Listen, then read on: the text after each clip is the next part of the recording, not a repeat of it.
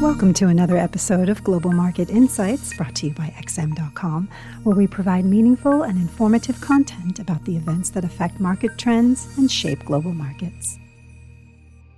It's Wednesday, the 9th of December, 2020, and you're listening to the Daily Market Comment podcast by Marios Hadjikyriacos. I'm Maria Pachordis. Thanks for joining us at XM.com. The stock market freight train keeps on rolling.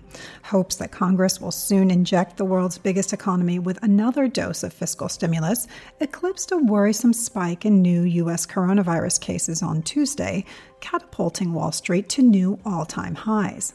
There hasn't been any real breakthrough in the stimulus talks, but it does appear that both sides are prepared to pour water in their wine and soften their demands. The Republicans insist on a liability protection mechanism to shield businesses from COVID related lawsuits, whereas the Democrats want more funding for state and local governments. Additionally, the Republicans are willing to send a $600 check to all Americans, but want to pay for that by eliminating the extra unemployment benefits, which is a red line for Democrats. As always, there's bound to be a lengthy negotiation and some political theater until a compromise is found, but the market is growing confident that a deal is coming as the relentless spread of the virus has introduced a sense of urgency in Congress. Some positive headlines around the vaccines from AstraZeneca and Pfizer help the mood as well. Things are calmer in the FX spectrum.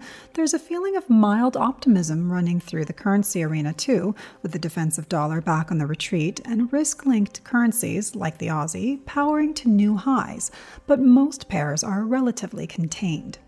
The British pound continues to steal the spotlight, with the currency turning into the financial equivalent of a pinball machine lately, amid a series of conflicting headlines around Brexit that introduced some chaos into the market.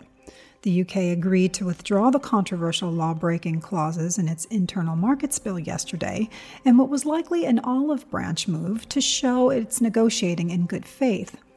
But a few moments later, those gains evaporated amid reports that the chief EU negotiator now thinks the chances of a deal are very slim. Prime Minister Johnson will travel to Brussels today to meet with the EU Commission chief at 1900 GMT in an attempt to breathe life into the stalled talks. The pound's fortunes hang on the outcome of this meeting. Despite all the cautious rhetoric lately, a deal still seems like the most likely outcome. The UK clearly thinks there is a deal to be done here and is trying to appease the EU, while there's also the economic angle to consider. Neither side can afford a no deal exit with their economies already staring into the lockdown abyss. In other words, the ultimate direction for sterling still seems higher, even though it's likely to be a stormy ride. The other main event today will be the Bank of Canada policy decision. No action is expected, though there is some scope for a slightly more optimistic message. Since the Bank of Canada's previous meeting, economic data have been decent, vaccines were announced, and oil prices surged, painting a brighter picture for Canada's massive oil industry. A more upbeat tone would argue for a minor positive reaction in the loonie. In the bigger picture, the currency's fate depends on how stock markets and oil prices perform.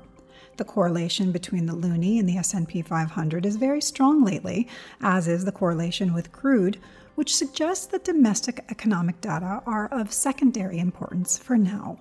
Thanks for listening. This was today's daily market comment here at xm.com. Thank you for listening to another episode of Global Market Insights brought to you by XM.com. For more in depth technical and fundamental analysis, be sure to visit www.xm.com forward slash research.